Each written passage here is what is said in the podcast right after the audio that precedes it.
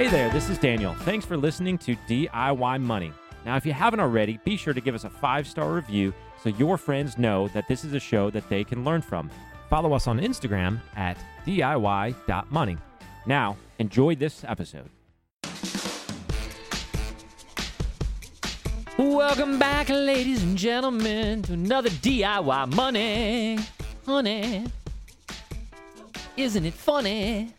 Sometimes, often educational. Often educational. We are nailing it today, is all I gotta say. Boy, I am a poet and I know it. How about I just go eat some hay? I can make things out of clay and lay by the bay. I just may. What do you say? I'm What's just- going on in your world, Daniel? Tell me something I don't know about you right now. You're on the spot. That's tough. Mm-hmm. I'm drinking Oh, boy. single origin Mexican today. You keep. Why do you keep? I want to paint the picture. Every time Daniel talks about his coffee, this is classic. He is drinking out of a tumbler, a silver tumbler with a logo on the side that has nothing to do with coffee. it was free. DIY money. Great. Yet when he starts talking about his coffee, he holds it up. I'm you pontificating. cannot see into the coffee. It's he opaque. turns it around. He looks at it and explains the coffee. I love it. It's classic. All right, so you're drinking what now? Uh, this is a Mexican single origin. The roaster says that it has hints of juniper, cardamom, and grape candy. I have never seen you have a conversation with the roaster, but I want to see this. On the package, it says. oh, okay. So you made this at home. Yeah. It's not donut day? When's donut day? Bagel day is on Thursdays. Oh. We're cutting this on Wednesday. Okay. Usually, I thought you had a donut day. Bagel day? dude, I'm watching my figure. Come on. Part of DIY money is making sure that you have sustainable health. Don't ingest. Well, we can't all be carb free and cut like you. Boom. Nah, I'm, I'm far from cut. Ugh. Wow, we are way off base. Well, look it. We want to identify with our audience. They need to know a little bit about us. So right now, that you have told them what you're drinking. That's riveting. It is. Daniel has two children. How old are they? Uh, three and well, three and a half, I guess. And When do you stop doing halves? Never. Okay, so three and a half and one. Okay. You sleeping? Most nights. Life is good. What's going on on the home front? Rental properties, buying property, etc. Where, where are you at with rental that? properties. Well, we're not, doing rental properties. You you know you rent. Many people may or may not have caught that over the podcast that we've done when we talk when we get a question about home purchasing, etc. You're in a you're in a rental stage. You decided to sell your home at a premium, sock some money away, rent for a while, and wait. Uh, Yeah, I mean, we premium is relative for what we sold our home for. We had an offer on the table without listing it because somebody wanted to buy it, and it was a fair price for us, so we skedaddled. Uh, one of the main reasons for that, uh, it's a bit scary for most people. Uh, we figured that by renting, uh, we could keep our options open, take our time, and look for what it is we really want. At the same time, socking away as much as possible uh, with the foreknowledge that it costs a little bit more to rent than to own the very small, not very small, the relatively, in comparison, small uh, two bedroom, one bath starter house that we had prior. Uh, however, now we have a couple years to wait and watch. We did our due diligence. We looked at a bunch of rentals, and uh, we found a landlord that uh, gave a pretty good out clause in the contract uh, with a little bit of notice and uh, a relatively small penalty in the scope of buying a house. And so we are, uh, you know, saving a good chunk every month, throwing that into account, watching, waiting for the right thing to come up. Um, we've seen a lot of things that aren't the right thing for us. They're great houses, but they're just not what we're looking for, and or not at the price that we're looking for. Uh, and so we'll wait. The downside of waiting is theoretically housing prices should go up every year, uh, but we may or may not believe that that will be the case. You know, as dramatically as it has been over the past three to five years. Nothing on the horizon just yet. No, we bought a van this summer because we're a booming family, um, and so that socked up some of our capital, and so we're not in any rush to uh, to now you know go into a house immediately. We're just kind of waiting and watching. In financial decisions like this, there's a lot of uh, pressure that people put on themselves, or they feel that others are putting on them. Uh, but sometimes waiting and watching, and uh, well, you've told this to me in business. Uh, we've had this discussion a lot. When the right thing comes along, oftentimes you know, and not an emotional that you know, like because there's emotion. People look at houses and cars and other life decisions, and there's emo- like I have to do this.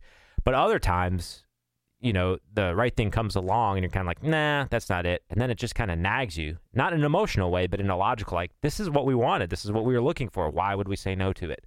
And I know, uh, I think when you got into your current house, that was kind of the situation. When we've made some various decisions as a business, it was uh, similar in that respect as well. That it was a nagging, logical decision that it's just time to act on that. We've not run into that yet.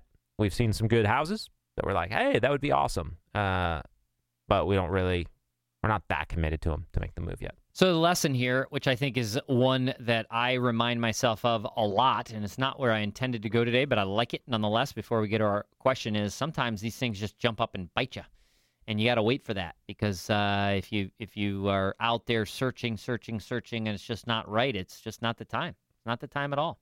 Yeah, this is the only reason we moved uh, two years ago. Is uh, there was just I mean, it just jumped up and bit us. It wasn't even, I didn't have to think about it. You know, it wasn't like, ah, oh, should I do this? Should I blah, blah, blah, blah, blah. Nope, nothing. Boom. All right, let's go to the question because we got a good one today from Tim asking uh, a little bit of in depth question about some psychology, uh, which I like from the author of uh, Millionaire Next Door. Tim, what is your question? D I Y. Hi, fellas. My name is Tim from Nebraska. Many podcasts and finance books seem to have a foregone conclusion that parents should be saving for their kids' education or at least future. I would like to hear this discussed in the frame of Dr. Tom Stanley's theory of economic outpatient care. After all, isn't this saving, even for specific goals such as education, really just a form of EOC? If my kid had to pay for their own education, I did, my wife did, doesn't that make them stronger versus EOC weakening their economic muscles? I find myself waffling on the topic, so I would like to hear a couple of pros have a little philosophical debate about it. Thank you. Philosophy. Uh, yeah, I like it. I like it. Um, let's let's uh, before I kick it to you for your thoughts here, Daniel. Let's let's give a little bit of a background so that people are um, uh, you know you know understanding what we're talking about, and I'll I'll keep it real simple. Tom uh, Thomas Stanley uh, was a co-author uh, to the book Millionaire Next Door: Surprising Secrets of Americans Wealthy. 1996 uh, that was published. Uh, it's worthy to note that was in the middle of one of the biggest tech booms, um, or one of the biggest stock market booms we had ever seen. Uh, but nonetheless, I would dare say that those statistics apply today. that's one of the things that I. Th- oh shoot! There was somebody who came out, Taleb um, Nassim Taleb. Yes, who was a little bit critical of the book because he was talking about how that was done at a, uh, you know, a peak of stock market returns, and uh, folks with 401ks, et cetera, uh, were were deemed millionaires next door. But nonetheless, neither here nor there. I, we see the same thing today, and and it's common practice in our business. I often say that you know you, you saw some of our wealthiest wealthiest clients, eight eight figure clients, you'd want to buy them a cup of coffee you'd you'd think, oh man, this guy, you know, take him out for a cup of coffee, and in reality, uh, he's extremely or she are extremely wealthy individuals. Uh, the concept goes like this. Um, you are enabling basically economic outpatient care is a is a belief or is a, a term used to express an uh, affluent parents provide money to an adult child uh, and it ultimately becomes this um, understanding then that the child is getting this money and it and it sort of evolves into their overall income and lifestyle and then their their um, living standards uh, increase yet they have not necessarily earned the right to increase those living standards if if that makes sense. So it's it's look at the end of the day, it's the uh, belief that if we enable our children with money, they won't work as hard. Done. It's as simple as that. So, I have some thoughts on this. Uh, Daniel, I'm interested to hear your thoughts on this. Uh, let's just keep the topic broad. I don't think we have to, re- you know, relate back to that terminology or, uh, you know, the definition therein. But let's talk about it broadly and uh, and kick it around. So yeah, broadly, I would say enabling is probably not the best idea, broadly speaking. Now, I think as parents, part of our goal is to, you know, gradually raise up kids, teach them life lessons, uh, support them, put them on trajectories and paths that will, um, you know, have a high probability of leading them to success should they choose to continue in that path and so forth. Um, this could look a variety of ways, I think, throughout childhood. So, for instance, um, not necessarily just handing out allowance, but having some level of responsibility. Now, when it comes to school, this is where it gets tough for me because there is a societal expectation, especially around certain occup- occupations, uh, that you have to have school uh, to participate in that field. Now, the downside is that uh, now I know there's, uh, I don't teach at a university, so I can be pretty free to speak here, I think, but there's, uh, there's a capitalist machine to some extent uh, overlapping education. And the price of education has risen considerably compared to other areas of the economy. And it's fueled by subsidized and low cost debt uh, that the government is, is kind of promotes, essentially. And so uh, now we're getting a little specific here, but I think you know schooling is one place where it can help to help out as a parent, and it doesn't necessarily, in my opinion, there's differing opinions on this. It doesn't set up necessarily that entitlement factor because you're not necessarily buying a car, a house, possessions, etc. So where where I would stray personally is you know, not hand out possessions on a silver platter to our kids, hopefully in the future. They're three and one now, so I don't have a lot of back history to say what we will or won't do or have or haven't done. But I think those are the things that would lead more to entitlement. Helping out your kid with school to some extent, I think, can be a great tool to help set them up for the future, as long as they have some sense of ownership and there's some sense of uh, sort of cause and effect. So whether that's keeping up their grades, helping out with a percentage of the school, etc. Now, practically speaking, we're not putting for our kids funds into a specific educational savings account because we don't know what education will look like in uh, 15 or so years when they approach that time. And we don't know what their skills, gifts, and abilities will be, and if they would prefer to have us be the first investors in their startup business, uh, or if they would prefer to do something else. So we keep those uh, monies in basically a taxable account that we'll be able to gift to them at some point uh, if the proposal is an enticing investment for us, whether that's education, uh, business, etc. Prestige worldwide. The first word in entertainment. And investors? Possibly you. All right, here's my two cents on the matter. I have seen it play out both ways with my eyes, uh, firsthand experience. So I have seen folks who have started their children out with nest eggs uh, those nest eggs are are blown through immediately on um, on items that are ridiculous, and then uh, once that is done, that child continues to sort of go back to the well, and the parent continues to to fill that well up. Um, that's horrible, in my opinion. Uh, there's nothing more detrimental than someone who can just you know sort of receive, receive, receive without doing any work. I think that there's a there's a lot of application to that regarding society in general, but we won't go down that path. I've also seen it where the individual has a small nest egg uh, used for education or whatever, uh, home, etc. Blow through it, and there's no more money. Uh, and they're faced with the reality of, okay, I had a chance and it didn't work out.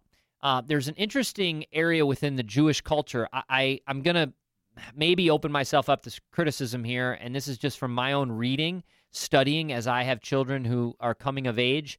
Um, my understanding after doing some research is that uh, when a Jewish child turns 12, particularly the the the boy, um, and they have the bat mitzvah, uh, one of the things that is given to that child is money and it is their job, and it is not taken lightly. Uh, it is their job to begin to manage this money in a responsible manner at the age of 12. And their their goal is within this tradition is to is to in, is to instruct the child and to allow the child to sort of gain experience in this and and sort of set themselves up for the future. Now, I'm going to make a broad, um, non quantitative, backed up uh, statistic and say that the, the Jewish uh, men and women that I know and know of are all relatively successful with their money. Um, so, for some reason, this particular tradition, culture, uh, religion, what, whatever it may be, uh, is is been fairly successful in this. Now, I can also say that those that I know um, are never enabled.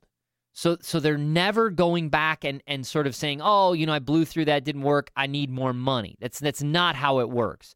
So, I think that there's this fine line between uh, establishing this base for your children and and allowing them to become responsible financial managers of money, but not enabling them any further. And I think as parents, we know the difference, or at least we should know the difference. So I'm going to kind of leave that right there and, and then conclude by saying I've also seen where children are either through inheritance, the, the loss of someone, or due to significant wealth in the family, they are given resources.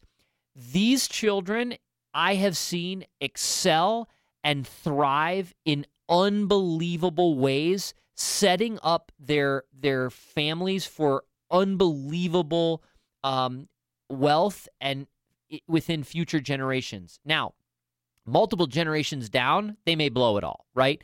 I, I one of my favorite books is Conrad Hilton's um, book on how he started. It's called "Be Our Guest," uh, and it's it's uh, how he started the Hilton Hotel Corporation. It's a great book. It's out of print. Got to find it in a used bookstore. Um, when I was reading that book, I was thinking to myself that he would cringe if he saw the way his subsequent generations were handling his wealth.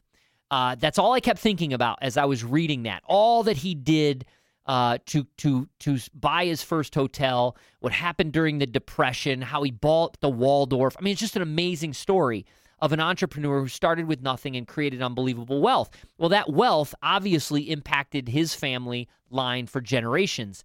Now we see uh, his subsequent generations and how they're handling that money.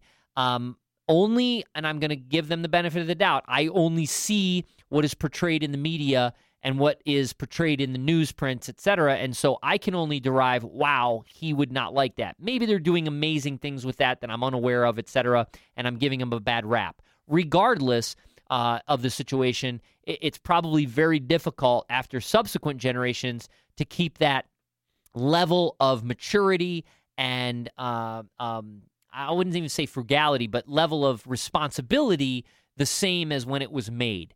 So again, I think this goes back to the parent. I don't think that we can just sit here and say it's black or white, it's one or the other. This is good, this is bad. I, I know for me, my mother uh, got a small inheritance that allowed me to start going to school. Now, thereafter, I had to subsidize, I had to work and pay for years two through four. and that was very impactful for me. That was very helpful. That helped me to build, um, you know, an unbelievable uh, work ethic, etc. But I will say this: early on in my marriage, uh, I had an uncle who passed, left us a little bit of money that helped to pay down some of my wife's student loan debt. That was a huge blessing and and I you know now I was past the stage I was I was probably a little bit more responsible than most and so we used that money to help pay down we were already on this unbelievable track to pay down student le- loan debt pay off cars credit cards etc and and then we got a, a, a small inheritance that was helping in that manner. That was a huge blessing and I thought to myself that if I were in a position to have some additional capital to purchase the first home um, you know, help start the business. That would have been amazing. Uh, well, I was not in that situation, and that's okay. And maybe that lent to me uh, helping with the success that we've had in our business. I don't know, but I think it's a it's a per child, per parent situation. But I will not deviate and say that if you as an adult know that you are enabling your child and you're in denial, that's as much on you as it is on them. And that is what I think we have to stay very, very far away from. That's a great conversation. And, and it kind of speaks to where I feel we're failing as a society in that we are doing a horrible job teaching financial education to our youth. Uh, we're putting this on the the teachers who most of them don't have financial education themselves, and we're saying, well, we should be teaching this in our schools. And I, I hear this often. Well, we don't even teach that in the schools, and I, I counter that by saying, who's going to teach it? I mean, uh, uh, teachers that are barely getting by. I mean, it's ridiculous. So I think it has to come full circle, and we have to really pour into the education in our society. And it's exactly why Daniel and I are doing what we're doing. So share this podcast with someone young. Boom. There you go. What else you got, Daniel? Yeah, eventually, hopefully, we'll have the DIY f- money family resource for teaching your kids about not being mooches. Yeah, that we're going to charge for to make some money. Yeah, that was a, that was a really big subtitle, but dot dot dot. I like it. Prestige worldwide. Yeah, no, I, I mean, I think Wait, wait what? can, can this be next to the kids who can't read good school? yes, Zoolanders? yes. Oh, come on. You that know might be I'm over about, the right? head of like here we half go. the people that listen to this. You keep saying that, and then when I make a joke like that, my Gen X audience comes rises up and says, "I love it." They do. Yeah, I love that kid. Dumb as a stump, but I love him. Yeah, the your, your silent three ma- followers are silent very vocal. No, we got a lot of Gen Gen Xers. Let me know where you're out there. I tell you, I, we got a lot of them. All right, you got anything else of goodness that you want to share before just continuing to knock me down, Daniel, putting No. me in my place? I like how we make it sound like we're ten years apart or something. What are we? How old are you? Uh, I ask you this how many times a, a year? Six. 36. So we're eight years, six, five, six years apart. wow. Yeah. How's that counting working out? All right, let's wrap it up there. Uh, you've been listening to DIY Money. Hey, it's real simple. Send us your question via Via? whatever. Via. Via, no, via's the Starbucks on the go. Uh, whatever. Mediocre. See, no Mexican single origin. No, but when you're in some place that serves nothing, it's better than the hotel blend, blend right? Anyways, whatever. Sorry, Uh, Hilton. Yeah, Conrad would be not happy about that.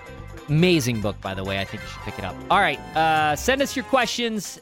D, uh, where, where do they send them? Podcast at DIYmoney.org. That's podcast at DIYmoney.org. Follow us on Insta, DIY.money, or Twitter at DIYmoneyQ. And remember, friends, the secret to wealth is pretty darn simple. Live on less than you make, invest the rest, and do so for a very long time. Make it a great one. Thanks for listening to this episode of the show. If you want content delivered to you regularly, be sure to follow us on Instagram at DIY.money. And if you want your question aired on the show, be sure to send that to us, and you'll get $25 Amazon gift card. This show is for entertainment and educational purposes only and is not intended as personal financial advice. Before making any financial decision, please do your homework and consult a financial advisor as needed.